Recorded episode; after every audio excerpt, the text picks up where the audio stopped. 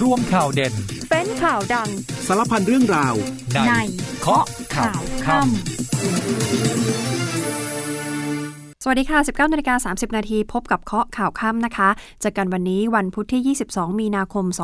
2566 ค่ะ วันนี้ติดตามข่าวสารกับดิฉันอัมพิกาชวนปรีชาค่ะ เราเจะกันเป็นประจำไม่มีวันหยุดนะคะ ทุ่มครึ่งถึง 2 ทุ่มโดยประมาณ ผ่านทางสถานีวิทยุในเครือกองทพบกและติดตามผ่านทางไลฟ์ Facebook เคาะข่าวค่ำพิมพ์ภาษาไทยติดกันนะคะเคาะข่าวค่ำกดไลค์กดแชร์ comment ทักทายได้เลยนะคะเมื่อจบรายการแล้วยังสามารถรับฟังได้อีกหนึ่งช่องทาง ผ่านทางพอดแคสต์ News เคาะข่าวค่ำค่ะสำหรับประเด็นวันนี้หลายคนติดตาม เหตุการณ์ชาย คุ้มคลั่ง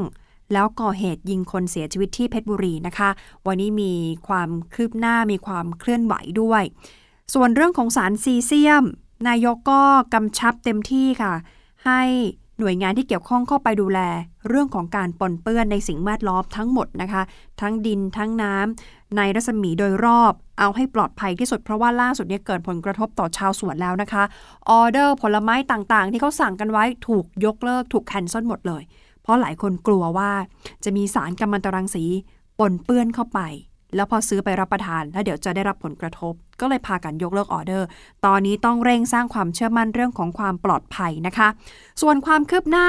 คดีอุ้มเรียกค่าไถ่คนจีน มีความคืบหน้าทั้งสองคดีค่ะ ทั้งในพื้นที่ของกรุงเทพมหานครแล้วก็ชนบุรีนะคะ แล้วก็ยังมีความเคลื่อนไหวของพรรคการเมือง ก็ตั้งแต่ประกาศยุบสภา เคาะวันเลือกตั้งแล้ว หลายพักก็เดินหน้าหาเสียงกันอย่างเต็มที่มีความเคลื่อนไหวเยอะมาก เราพักกันครู่เดียวแล้วช่วงหน้ากลับมาติดตามทั้งหมดนี้ค่ะ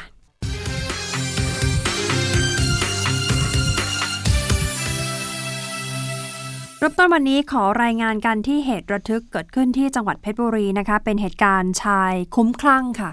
ใช้อาวุธปืนยิงคนในหมู่บ้าน เบื้องต้นมีรายงานว่านายกองค์การบริหารส่วนตำบลต้นมะม่วง ท่านถูกยิงได้รับบาดเจ็บขณะที่พยายามเข้าไปเจรจาเกลี้ยกล่อมนะคะ นอกจากนี้ยังมีผู้ที่เสียชีวิตแล้วก็ผู้ที่ได้รับบาดเจ็บด้วย เหตุการณ์เกิดขึ้นช่วงเวลาประมาณบ่ายสามของวันนี้ค่ะ ทางศูนย์รับแจ้งเหตุฉุกเฉิน 191ตำรวจภูธรจังหวัดเพชรบุรีนะคะ ก็ได้รับแจ้งว่ามีเหตุยิงกัน ภายในหมู่บ้าน กรุงเพชรซอย 4 อยู่ที่ตำบลต้นมะม่วงอำเภอเมืองเพชรบุรีนะคะ ส่งผลให้มีผู้ได้รับบาดเจ็บ แล้วก็มีผู้เสียชีวิตในที่เกิดเหตุตำรวจก็เร่งไปตรวจสอบค่ะ เมื่อถึงที่เกิดเหตุ พบว่ามีผู้เสียชีวิตเนี่ยนอนทับ รถจักรยานยนต์อยู่กลางซอยตอนนั้นเจ้าหน้าที่ตำรวจก็วางกำลังปิดล้อมพื้นที่นะคะ มีชุดปฏิบัติการพิเศษกองบังคับการตำรวจภูธรจังหวัดเพชรบุรีเข้ามาควบคุมสถานการณ์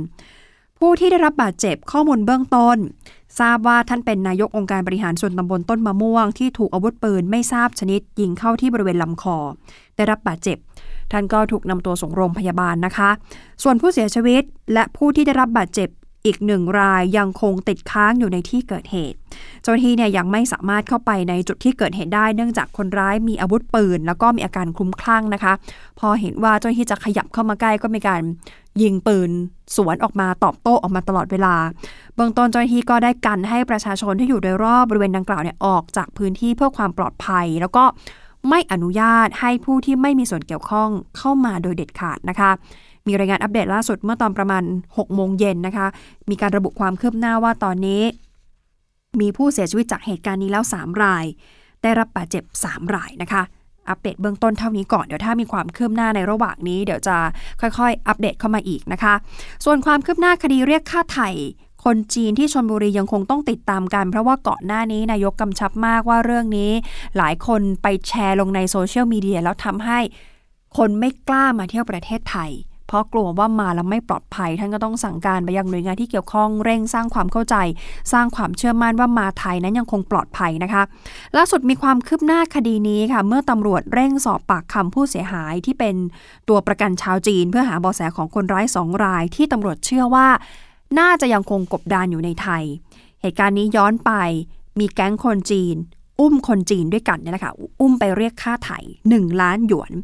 ล่าสุดคนร้ายเนี่ยปล่อยตัวประกันออกมาแล้ว ตัวประกันทั้งสองคนนี้เดินเท้ากลับออกมา มายังพื้นที่ที่เป็นบ้านพัก ในอำเภอบางละมุงที่ชนบุรีด้วยตัวเอง กลับมาอย่างปลอดภัยเมื่อช่วงตีสองแต่พบว่ามีสภาพอิดโรยนะคะ เนื้อตัวก็มอมแมมแล้วก็ดูในอยู่ในสภาพที่อ่อนเพลียมากนะคะตำรวจชุดคลี่คลายคดีก็มีการจับกลุ่มหนึ่งในสี่ผู้ก่อเหตุได้แล้วชื่อว่านายอู นายอูไห่หยางอายุ 29 ปี จับกลุ่มได้ที่สนามบินสุวรรณภูมิค่ะเตรียมจะหลบหนีแล้ว ตามที่มีการนำเสนอข่าวไป แต่ว่าถูกเจ้าหน้าที่เราเนี่ยจับได้ซะก่อน วันนี้พลตำรวจตรีสุรจิตชิงนวันค่ะ รองผู้บัญชาการตำรวจภูธรภาคสองท่านก็เดินทางมาติดตามความคืบหน้าทางคดีด้วยตัวเองนะคะ ขณะที่การสอบปากคำผู้เสียหายทั้งสองราย ผ่านทางล่ามแปลภาษา มีทีมสืบสวนนำภาพผู้ต้องสงสัยมาให้ผู้เสียหาย ชี้ตัวเพิ่มเติม แล้วก็มีการสอบสวนถึงสาเหตุ ว่าเหตุใดถึงเกิดกรณีถูกอุ้มตัวไปเรียกค่าไถ่ส่วนเรื่องของการปล่อยตัวออกมาทราบเพียงแค่ว่าปล่อยตัวออกมาช่วงเย็นของวันที่ 21 ก็คือช่วงเย็นๆของเมื่อวานนี้นะคะจำไม่ได้ได้ว่าถูกปล่อยตัวที่บริเวณใดเนื่องจากไม่ชำนาญพื้นที่ แต่พยายามค่อยๆ เหมือนคลำทางกลับมา จนมาถึงบ้านพักของตัวเองได้ เบื้องต้น พันตำรวจเอกทวีกุดแถลง ผู้กำกับการสพหนองปลือเปิดเผยว่าผู้ก่อเหตุในคดีนี้มีจำนวน 4 รายค่ะ ออกหมายจับแล้ว 2 ราย แล้วก็สามารถติดตามจับกลุ่มตัว ผู้ต้องหาตามหมายจับได้แล้ว 1 รายอย่างที่รายงานไป ส่วนคนที่ 2 ที่ตำรวจออกหมายจับ คือนายเฉินหวังอายุ 33 ปี คนนี้หลบหนีกลับจีนไปแล้วนะคะ เมื่อช่วงเที่ยงของเมื่อวานนี้ ไปทางคือเซี่ยงไฮ้ตำรวจไทยเราก็ประสานต่อค่ะ ออกหมายจับ สากล ส่วนที่เหลืออีกสองราย เชื่อว่ายังคงกบดานอยู่ในประเทศไทยนะคะ ตอนนี้เจ้าหน้าที่กำลังสืบสวนติดตามตัวอยู่ ส่วนอีกเรื่องหนึ่งเป็นคดีอุ้มเหมือนกัน อันนี้เกิดขึ้นในพื้นที่กรุงเทพนะคะ คดีก่อนหน้านี้คือบางละมุงชนบุรี อันนี้คือกรุงเทพ ล่าสุดคุมตัว 3ตำรวจตอมอที่ไปร่วมแก๊งอุ้มรีดเงินชาวจีนเข้ามาสอบปากคำทุกคนปฏิเสธนะคะ ศาลได้ออกหมายจับแล้วทุกคนปฏิเสธหมด ส่วนตำรวจอีกหนึ่งนายที่กำลังหลบหนีอยู่ เชื่อว่าน่าจะเข้ามามอบตัวเร็วๆนี้ โดยรองผู้บัญชาการตำรวจแห่งชาติพลตำรวจเอกสุรเชษฐ์หักพานท่านเข้าสอบปากคำตำรวจทั้ง 3 นายด้วยตัวเองนะคะ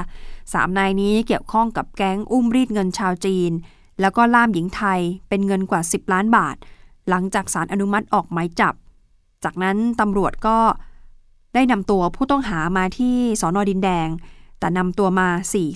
นำตัวมา 3 คนนะคะออกหมายจับ 4นำตัวมาได้แค่ 3 คนอีกหนึ่งรายเนี่ยที่เชื่อว่าน่าจะเข้ามามอบตัวเร็วๆนี้ 3 คนชื่อพันตำรวจตรีสรวิทย์อินลับร้อยตำรวจโทสุริยะรุกขชาติ ดาบตำรวจพิรศักดิ์ยิ้มไพบูลแจ้งข้อกล่าวหาและสอบปากคำเพิ่มเติม ทั้ง 3 คนปฏิเสธ โดยบิ๊กโจ๊กบอกว่าเบื้องต้นต้นสังกัดของตำรวจที่ถูกออกหมายจับ ควบคุมตัวผู้ต้องหาไว้ได้ 3 นายอีกหนึ่งนายที่หลบหนีอยู่คือพันตำรวจตรีจิรพัฒน์บุญนำคนนี้หลบหนีไปได้ และยังไม่ทราบว่าหลบหนีไปอยู่ที่ใดด้วย แต่เชื่อว่าน่าจะเข้ามามอบตัวเร็วๆนี้ หลังจากนี้มีการสั่งการให้สำนักงานตรวจคนเข้าเมืองแล้วก็ชุดสืบสวนนะคะ ตรวจสอบข้อมูลของผู้ต้องหาทั้ง 4 นายว่า เคยมีการถูกร้องเรียน หรือมีพฤติการในลักษณะนี้หรือไม่ เพราะเชื่อว่าผู้ต้องหาทั้งหมดคงไม่ได้ทำ ไม่ได้ก่อเหตุลักษณะนี้เป็นครั้งแรก น่าจะก่อเหตุมาหลายครั้ง รวมถึงหลังจากนี้จะมีการขยายผลไปที่คนไทยอีกหนึ่งคนด้วยนะคะ ที่เป็นผู้ร่วมก่อเหตุเพื่อออกหมายจับต่อไป ส่วนการดำเนินการทางวินัย ทราบว่าตอนนี้ผู้บัญชาการสำนักงานตรวจคนเข้าเมืองมีการออกคำสั่งตั้งคณะกรรมการสอบสวน แล้วก็ให้ตำรวจทั้งสี่นายเนี่ยออกจากราชการไว้ก่อน ยืนยันว่าจะดำเนินคดีตามขั้นตอนอย่างถึงที่สุด นอกจากนี้ก็มีการสั่งให้กองบังคับการสืบสวนสอบสวน กองบัญชาการตำรวจนครบาลไปตรวจสอบเส้นทางทางการเงินนะคะ เป็นเส้นทางทางการเงินของผู้เสียหายกับผู้ต้องหา ว่ามีการส่งต่อเชื่อมโยงเงินไปถึงบุคคลใดบ้าง ทั้งสกุลเงินปกติ แล้วก็สกุลเงินดิจิตอลนะคะ ตรวจสอบให้ครบ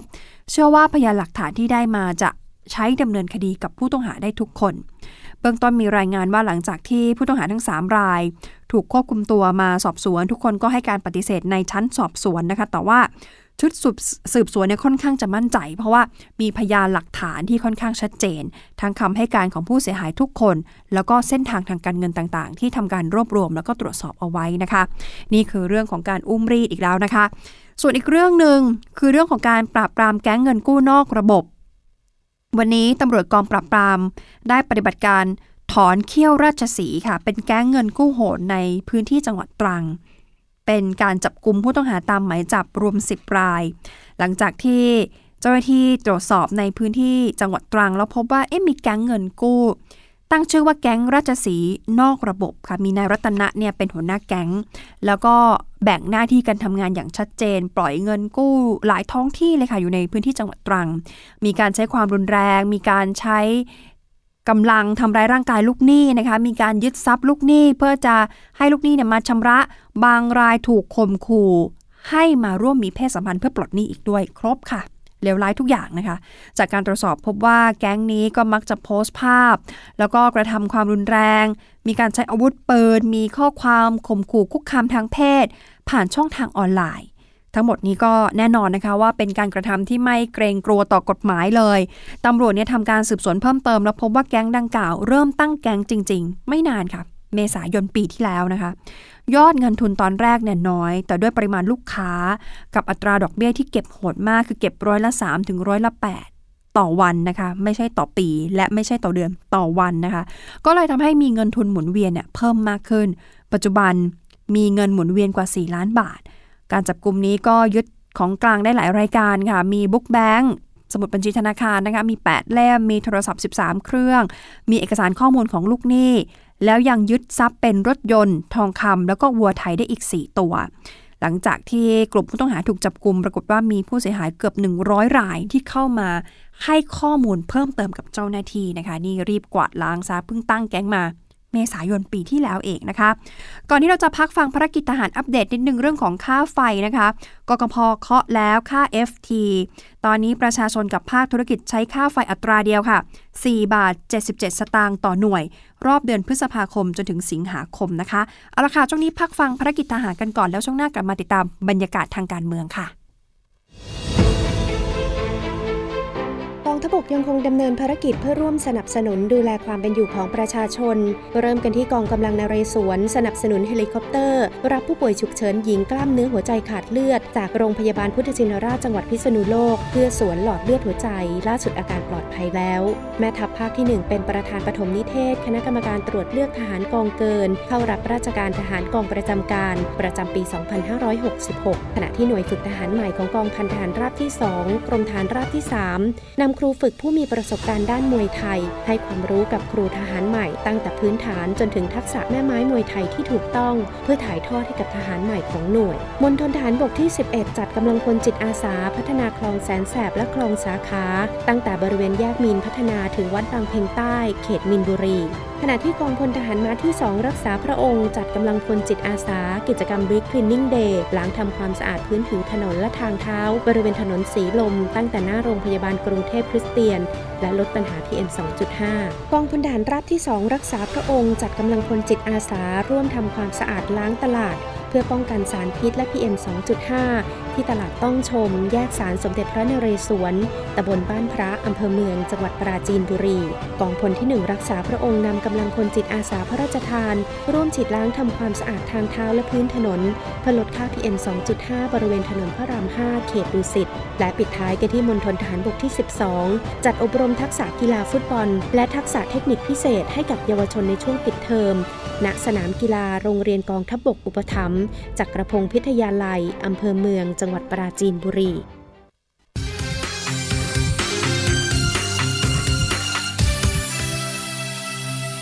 สำหรับบรรยากาศทางการเมืองนะคะ เริ่มกันที่ประเด็นมือลั่นค่ะ ใครจะคิดคะว่ามือลั่นเนี่ยเกิดได้กับทุกคนทุกวงการจริง ๆ อย่างล่าสุดก็มีคนมือลั่นนะคะ ไปโพสต์ข้อความระบุว่าพลเอกประยุทธ์จะเป็น party list อันดับหนึ่งของพรรครวมไทยสร้างชาติ ก็เลยทำให้ต้องมีการชี้แจงออกมาว่าเอ๊ะจริง ๆ แล้วเป็นการเข้าใจผิดนะคะ มีแอดมินของเพจเนี่ยเอาข้อมูลมาจากสื่อของทีวีช่องหนึ่งแล้วก็ไม่ได้มีการตรวจสอบก่อนแล้วเอามาโพสต์ ก่อนที่จะมีการลบทิ้งในเวลาต่อมา คนที่ออกมาชี้แจงคือคุณวิทยาแก้วพระใดค่ะ รองหัวหน้าพักรวมไทยสร้างชาตินะคะ ที่ออกมาพูดถึงกรณีที่นายภูลแก้วพระใดผู้สมัครว่าที่ผู้สมัครสสเขตหนึ่ง นครศรีธรรมราชพรรครวมไทยสร้างชาติ ซึ่งเป็นลูกชายของคุณวิทยาเนี่ยนะคะ โพสต์รูปภาพพลเอกประยุทธ์ พร้อมกับแคปชั่นข้อความค่ะ บอกลุงตู่ party list เบอร์หนึ่งรวมไทยสร้างชาติ ผ่านทาง Facebook ส่วนตัว แต่ภายหลังก็มีการลบโพสต์นี้ไป บอกเรื่องนี้คุณวิทยาบอกคุยกับคุณพูนแล้วคุยกับลูกชายแล้วนะคะ ทราบว่าเป็นแอดมินเพจของคุณภูลแอดมินเพจ Facebook ของคุณภูล ไปดำเนินการเอง เอาภาพเอาข่าวจากสื่อทีวีสำนักหนึ่งที่จัดทำเพจเอาไว้เอามาโพสต์ โดยที่ไม่ได้ตรวจสอบ หลังจากนั้นเมื่อทราบว่าข้อมูลมีความคลาดเคลื่อนก็เลยลบ เรื่องนี้ไม่ได้มีใครว่ากล่าวตักเตือนแต่อย่างใด ขณะเดียวกันคุณวิทยายืนยันว่าพักรวมไทยสร้างชาติ ได้ส่งว่าที่ผู้สมัครสสครบทุกเขตทั่วประเทศ โดยเฉพาะพื้นที่ภาคอีสานที่มี 133 เขต ก็ส่งจนครบ ไม่สนใจโพลด้วยนะคะ ว่าในพื้นที่ภาคอีสานเนี่ย ใครนะอันดับ 1 อันดับ 2 อันดับ 3 แล้วทางพักรวมไทยสร้างชาติรวมถึงพลเอกประยุทธ์เนี่ยโพลได้เท่าไหร่ไม่สนใจส่งครบหมดนะคะ ส่งสสครบทุกเขต ส่วนพักเพื่อไทยออกมาประกาศความพร้อมค่ะ จะจัดเวทีประสัยใหญ่ที่กรุงเทพเนี่ย 24 มีนาคมนี้ก็คืออวันศุกร์นี้วันศุกร์นี้นะคะ เปิดตัวว่าที่ผู้สมัครสสกทมครบ 33 เขต แล้วจะเปิด 10 นโยบายเพื่อคนกรุงเทพด้วย มีคุณอ๋อมสกาวใจพูนสวัสดิ์นะคะดาราสาวที่เธอประสงค์จะรับเลือกตั้งเป็นสสกทมพักเพื่อไทยเนี่ยนะคะมาร่วมการถแถลงข่าวเรื่องของการเตรียมความพร้อม การจัดงานคิดใหญ่ทำเป็นเพื่อคนกรุงเทพ คุณวิชาญซึ่งเป็นประธานภาคกทมพักเพื่อไทยเนี่ยนะคะก็ออกมาบอกว่าแม้ทางพักเพื่อไทย ก่อนหน้านี้จะมีการท้วงติงไปว่าไม่เห็นด้วยกับการแบ่งเขตกทมว่าอาจจะก่อให้เกิดปัญหาเรื่องของข้อกฎหมายต่าง แล้วก็อาจจะสร้างความสับสนให้กับบรรดาพี่น้องประชาชนชาวกทมได้ แต่ว่าเมื่อกกตประกาศเรียบร้อยแล้วพักเพื่อไทยก็พร้อมน้อมรับทุกกติกาค่ะ ก็มีการจัดสรรใหม่ให้มีผู้สมัครสสกทม ใหม่เลย ครบทั้ง 33 เขต ก็เพื่อให้มีความเหมาะสมกับพื้นที่ก็ต้องมีการขยับมีการปรับกันบ้างนะคะ บางเขตบางแขวง มีการทับซ้อนกันก็ต้องมีการเปลี่ยนป้ายหาเสียงด้วย มีการชี้แจงกับพี่น้องประชาชนด้วย เดี๋ยวมีการเปิดตัวเวทีใหญ่ ปราศัยค่ะ 24 มีนาคมนี้ ภายในงานจะมีการแสดงวิสัยทัศน์ ในอนาคตสีด้านเพื่อคนกรุงเทพ เพื่อประเทศไทย มีการเปิดตัวนโยบายใหม่ 10 ด้าน ให้ครอบคลุมด้านเศรษฐกิจ ด้านมลพิษ ด้านการศึกษา ด้านสิ่งแวดล้อม ด้านการรักษาพยาบาล เต็มที่เลยค่ะ จัดเต็ม ใครสนใจก็ไปฟังได้นะคะ เขาจัดวันศุกร์นี้ 24 มีนาคมที่สเตเดียมวันจุฬาซอย 6 ตั้งแต่5โมงครึ่งจนถึง1ทุ่มครึ่งนะคะ ส่วนความเคลื่อนไหวของทางฝากฝั่งพักภูมิใจไทยค่ะวันนี้ คุณอนุทินชาญวิรกูลในฐานะหัวหน้าพัก มีคุณศักสยามชิดชอบเลขาธิการพักคุณชาดาไทยเศษสสอุทัยธานีรองหัวหน้าพัก วันนี้เดินทางเข้าพบกับพลเอกประวิตยวงสุวรรณรองนายกรัฐมนตรี ในฐานะหัวหน้าพักพลังประชารัฐนะคะ ที่เดินทางไปเข้าพบวันนี้ก็คือ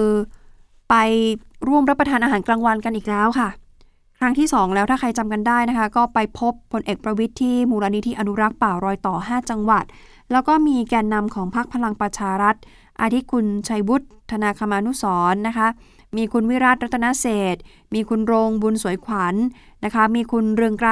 ลีกิจวัฒนะ ก็มาร่วมทานอาหารกลางวันด้วย ก็เป็นภาพ การรับประทานอาหารร่วมกันระหว่างสองพักภูมิใจไทยกับพลังประชารัฐ ก็เกิดขึ้นเป็นครั้งที่ 2 แล้วนะคะ หลังจากที่คุณอนุทินเคยยอมรับเรื่องของการดีลขั้วการเมืองใหม่ต่างๆ บอกดีลเรียบร้อยแล้วเดี๋ยวรอดูความชัดเจนหลังเลือกตั้งหลังผลออกนะคะ ทีนี้ย้อนไปนิดนึงไปทานข้าวเที่ยงกับบิ๊กป้อมก็จริง แต่ว่าก่อนหน้านั้นประมาณช่วงสายๆค่ะ 11 โมง คุณอนุทินเนี่ยเข้าพบกับนายกนะคะ เข้าพบเพื่อที่จะมอบของขวัญให้กับนายกหลังจากที่เมื่อวานนี้เนี่ยมีซีนหวานๆ คุณอนุทินเนี่ยซบอกนายกนะคะ เข้าไปซบอกเข้าไปกอด ตอกย้ำมิตรภาพว่าแน่นแฟนแค่ไหนวันนี้เอาของขวัญวันเกิดไปให้ค่ะ ซึ่งเมื่อเราดูไทม์ไลน์ดูเวลาแล้ว ก็แปลว่าเมื่อเสร็จสิ้นภารกิจที่ทำเนียบรัฐบาล มอบของขวัญให้นายกเสร็จ ก็ตรงดิ่งมาที่มูลนิธิป่ารอยต่อมาทานอาหารกลางวันกับบิ๊กป้อมต่อทันที ส่วนเรื่องของพักประชากรไทยวันนี้ หลายคนก็ฮือฮาเหมือนกันนะคะเพราะว่ามีการจัดประชุมใหญ่สามัญเพื่อเปิดตัวว่าที่ผู้สมัครสสของพักทั่วประเทศ แล้วก็วันนี้เองมีการเปิดตัว คนที่หลายคนคุ้นหน้าคุ้นตากันดีในสื่อ ย้อนไปก่อนหน้านี้เรื่องของออหวย 30 ล้านนะคะ ก็คือครูปีชา นายปรีชาใคร่ครวญก็เปิดตัวว่าจะเป็นว่าที่ผู้สมัครสสของพรรคนี้นะคะ ลงสมัครรับเลือกตั้งเป็นสสเขตหนึ่งของจังหวัดกาญก็โดยก่อนการประชุม ก็เริ่มต้นด้วยนายปรีชาเนี่ยออกมาเปิดเผยกับสื่อถึงเหตุผลว่าทำไมเลือกสังกัดพรรคนี้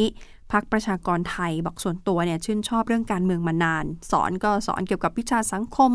วิชารัฐศาสตร์ วิชาที่เกี่ยวข้องกับการปกครอง ก่อนหน้านี้ครูปีชาบอกมีหลายพักมาทาบทาม แต่ไม่สนใจเลยค่ะ สนใจพักนี้พักเดียวพักประชากรไทย เพราะภาคภูมิใจในตัวพักแล้วก็บุคลากรของพัก โดยเฉพาะคุณสมัครสุนทรเวชนะคะ ชอบเป็นเป็นไอดอลนะคะ ชอบมากชอบส่วนตัวก็เลยเลือกพักนี้ แล้วก็ยังมีความสนใจที่จะผลักดันนโยบายที่เกี่ยวข้องกับสลากกินแบ่งรัฐบาลด้วย เพราะส่วนตัวเป็นคนชอบซื้อหวยอยู่เป็นประจำและถูกรางวัลบ่อย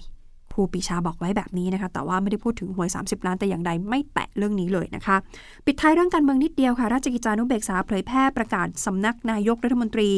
เรื่องรัฐมนตรีลาออก ลงนามโดยพลเอกประยุทธ์จันโอชานะคะ ก็มีสองท่าน ที่ลาออกนะคะ มีคุณสมศักดิ์เทพสุทิน รัฐมนตรีว่าการกระทรวงยุติธรรม อีกท่านหนึ่งก็คือคุณสุริยะจึงรุ่งเรืองกิจ รัฐมนตรีว่าการกระทรวงอุตสาหกรรม ขอลาออกตั้งแต่ 17 มีนาคม 2566 เพราะฉะนั้นความเป็นรัฐมนตรีของทั้งสองท่านก็สิ้นสุดลงตั้งแต่วันที่ 17 มีนาคมนะคะ ตามความในมาตรา 170 วงเล็บ 2 ของรัฐธรรมนูญแห่งราชอาณาจักรไทย จบเรื่องของการเมืองเรียบร้อยค่ะ ไปที่เรื่องของซีเซียมนิดนึงนะคะ เรายังพอมีเวลาอัปเดตเรื่องซีเซียมหน่อยหลายคนก็สนใจแล้วก็ติดตามเรื่องนี้กันมานานว่าเอ๊ะที่สุดแล้วเนี่ยผลกระทบกว้างไปถึงไหน ใครได้รับผลกระทบบ้าง แล้วจะมีวิธีการรับมืออย่างไร และจนถึงตอนนี้ใครบ้างละที่ได้รับผลกระทบจากเรื่องนี้นะคะซีเซียมหนึ่งสามเจ็ดตอนนี้ที่ได้รับผลกระทบแล้วแน่ ๆ คือพี่น้องเกษตรกรในพื้นที่ค่ะ เขาบอกว่าผลผลิตของเขาเนี่ยคนกลัวไปหมด ไม่มีความเชื่อมั่นเลยค่ะ ยกเลิกออเดอร์กันเป็นทิวแถว ทางรัฐมนตรีว่าการกระทรวงเกษตรท่านก็ออกมายืนยันแล้วว่าไม่พบการปนเปื้อนซีเซียม 137 ในสินค้าเกษตร แต่คงไม่ทันแล้วค่ะ เพราะว่ามีการยกเลิกออเดอร์ผลไม้จากชาวสวน ของจังหวัดปราจีนบุรีเป็นจำนวนมาก ส่วนใหญ่เขาก็กังวลเรื่องเดียวละค่ะเรื่องของสารปนเปื้อนคุณเฉลิมชัยศรีอ่อน รัฐมนตรีว่าการกระทรวงเกษตรและสหกรณ์ออกมาพูดถึงเรื่องนี้นะคะ กรณีที่ซีเซียม 137 หลายคนก็มีความกังวล ว่ามันจะมีสารปนเปื้อนออกไปไหมเลยยกเลิกออเดอร์ผลไม้ของชาวสวนจังหวัดปราจีนกันเป็นทิวแถวนะคะ โดยท่านก็ยืนยันว่าเอ๊ะกระทรวงเกษตรก็ไปตรวจสอบแล้ว ยืนยันว่าไม่มีสารปนเปื้อนในสินค้าเกษตร ตรวจสอบโดยรอบบริเวณโรงงาน ว่ามีปริมาณสารปนเปื้อนอยู่ในอากาศ อยู่ในระดับที่เป็นอันตรายไหมก็ไม่ แล้วก็ค่าที่ได้รับ ที่ตรวจสอบเจอก็ยังไม่เกินค่ามาตรฐาน เพราะฉะนั้นท่านบอกขอให้มั่นใจว่าสินค้าเกษตรยังคงมีความปลอดภัย แล้วก็มีการจัดเจ้าหน้าที่ลงไปตรวจสอบ ไปประสานงานกับหน่วยงานอื่นๆ เพิ่มเติม ในการตรวจสอบสารปนเปื้อนอย่างต่อเนื่อง ทีนี้เรื่องของซีเซียม 137 เนี่ยไม่ใช่แค่กระทรวงเกษตรและสหกรณ์ที่มีความเป็นห่วงแล้วก็ลงไป action นะคะ เพราะว่าการกำกับการทั้งหมด ส่งตรงมาจากนายกนายกสั่งการเลยค่ะ เรื่องของการดูแลความปลอดภัยให้กับพี่น้องประชาชน ดูแลเรื่องของสารปนเปื้อนในสิ่งแวดล้อมทุกอย่าง ทุกจุด โดยรอบ ดิน น้ำอากาศเอาให้ครบ โดยบอกว่ารัฐบาลวางยุทธศาสตร์การทำงานตั้งแต่เกิดเหตุการณ์แล้วอย่างต่อเนื่อง เฝ้าระวังอย่างสูงสุด เพื่อไม่ให้ประชาชนได้รับอันตรายจากกัมมันตรังสีนะคะ แล้วก็ขอให้ประชาชนเนี่ยไม่ตื่นตระหนก ขออย่างเดียว ปฏิบัติตามคำแนะนำอย่างต่อเนื่อง และคอยตรวจสอบติดตามข่าวสารจากแหล่งข้อมูลที่เชื่อถือได้ เท่านั้นก็พอ จบเรื่องของซีเซียม 137 ไปที่เรื่องไข่ไก่ค่ะ ไข่ไก่นี่ก็เป็นวัตถุดิบที่ต้องมีติดบ้านแทบจะทุกบ้านนะคะ จะทำเมนูอะไรนึกไม่ออกก็ไข่เจียวไข่ต้มไข่ทอด ปรากฏว่าวันนี้ราคาไข่ไก่ ของที่ต้องมีติดทุกบ้านเนี่ยล่าสุดเครือข่ายสากลผู้เลี้ยงไก่ ประกาศแจ้งปรับราคา ไข่ไก่คละหน้าฟาร์มขึ้นอีก 20 สตางค์ต่อฟอง เริ่มมีผลพรุ่งนี้ ถือว่าเป็นการปรับขึ้นครั้งที่ 2 ของเดือนนี้นะคะ ถ้าเราดูเป็นแผงแผงหนึ่งเนี่ยสาฟอง ขึ้น 20 สตางค์ต่อฟองเท่ากับแผงหนึ่งเนี่ยปรับขึ้น 6 บาท ก็มีผลพรุ่งนี้นะคะ การปรับขึ้นมีผล 23 มีนา 2566 เป็นต้นไป ก็ค่ะก็จะเป็น ราคานี้จนกว่าจะมีการเปลี่ยนแปลง ก็อัปเดตกันไว้นะคะสำหรับใครที่ทุกบ้านจะต้องมีอยู่แล้วไข่ไก่ แล้วก็เตรียมที่จะซื้อไว้ก็เริ่มมีผลพรุ่งนี้เพราะฉะนั้นวันนี้ซื้อได้ก็รีบซื้อก่อนนะคะ แจ้งการประชาสัมพันธ์นิดนึงค่ะ เดี๋ยวช่วง 22 จนถึง 28 มีนาคม ทางกองทัพบกเขามีการเคลื่อนย้ายกำลังพลยุทโธปกรณ์ แล้วก็ยานพาหนะของกองพลทหารมาที่ 2 รักษาพระองค์นะคะ เพื่อที่จะดำเนินการฝึกเป็นหน่วยกองพันประจำปี 2566 ณ พื้นที่ฝึกบ้านดีหลังอำเภอพัฒนานิคม จังหวัดสระบุรี ก็จะมีการเคลื่อนย้ายวันที่ 22 ก็คือวันนี้ แล้วก็วันที่ 23 ก็คือวันพรุ่งนี้ห่วงเวลาคือ 7 นาฬิกา จากกองพลทหารมาที่ 2 รักษาพระองค์ ไปที่ถนนพหลโยธิน ถนนวิภาวดีรังสิตอำเภอเมืองสระบุรี จังหวัดสระบุรี ถนนพหลโยธิน บ้านผู้แคตำบลหน้าพลาน อำเภอพระพุทธบาท อำเภอพัฒนานิคม ปลายทางก็คือพื้นที่ฝึกค่ะ บ้านดีลัง อำเภอพัฒนานิคม จังหวัดสระบุรีนะคะ แล้วก็กลับเส้นทางเดิมในวันที่ 28 มีนาคม ก็แจ้งให้ประชาชนได้รับทราบ แล้วก็ขออภัยในความไม่สะดวกด้วยนะคะ เอาละค่ะ หมดเวลาของรายการเคาะข่าวข้ามแล้ว วันนี้ลาไปก่อนนะคะ สวัสดีค่ะ ข่าวทั้งวันให้คุณรู้ข่าวไม่ตกประเด็น ช่วงเคาะข่าวค่ำกับพิธีกรคนข่าว พบกันทุกวันจันทร์ถึงวันอาทิตย์ไม่ควรพลาด เพราะคุณจะไม่ตกข่าวที่คิดแล้วเคาะ ทุกวันส่งตรงถึงคุณ ตั้งแต่เวลา 19นาฬิกา30 นาทีถึง 20นาฬิกาโดยประมาณ ทางสถานีวิทยุในเครือกองทัพบบก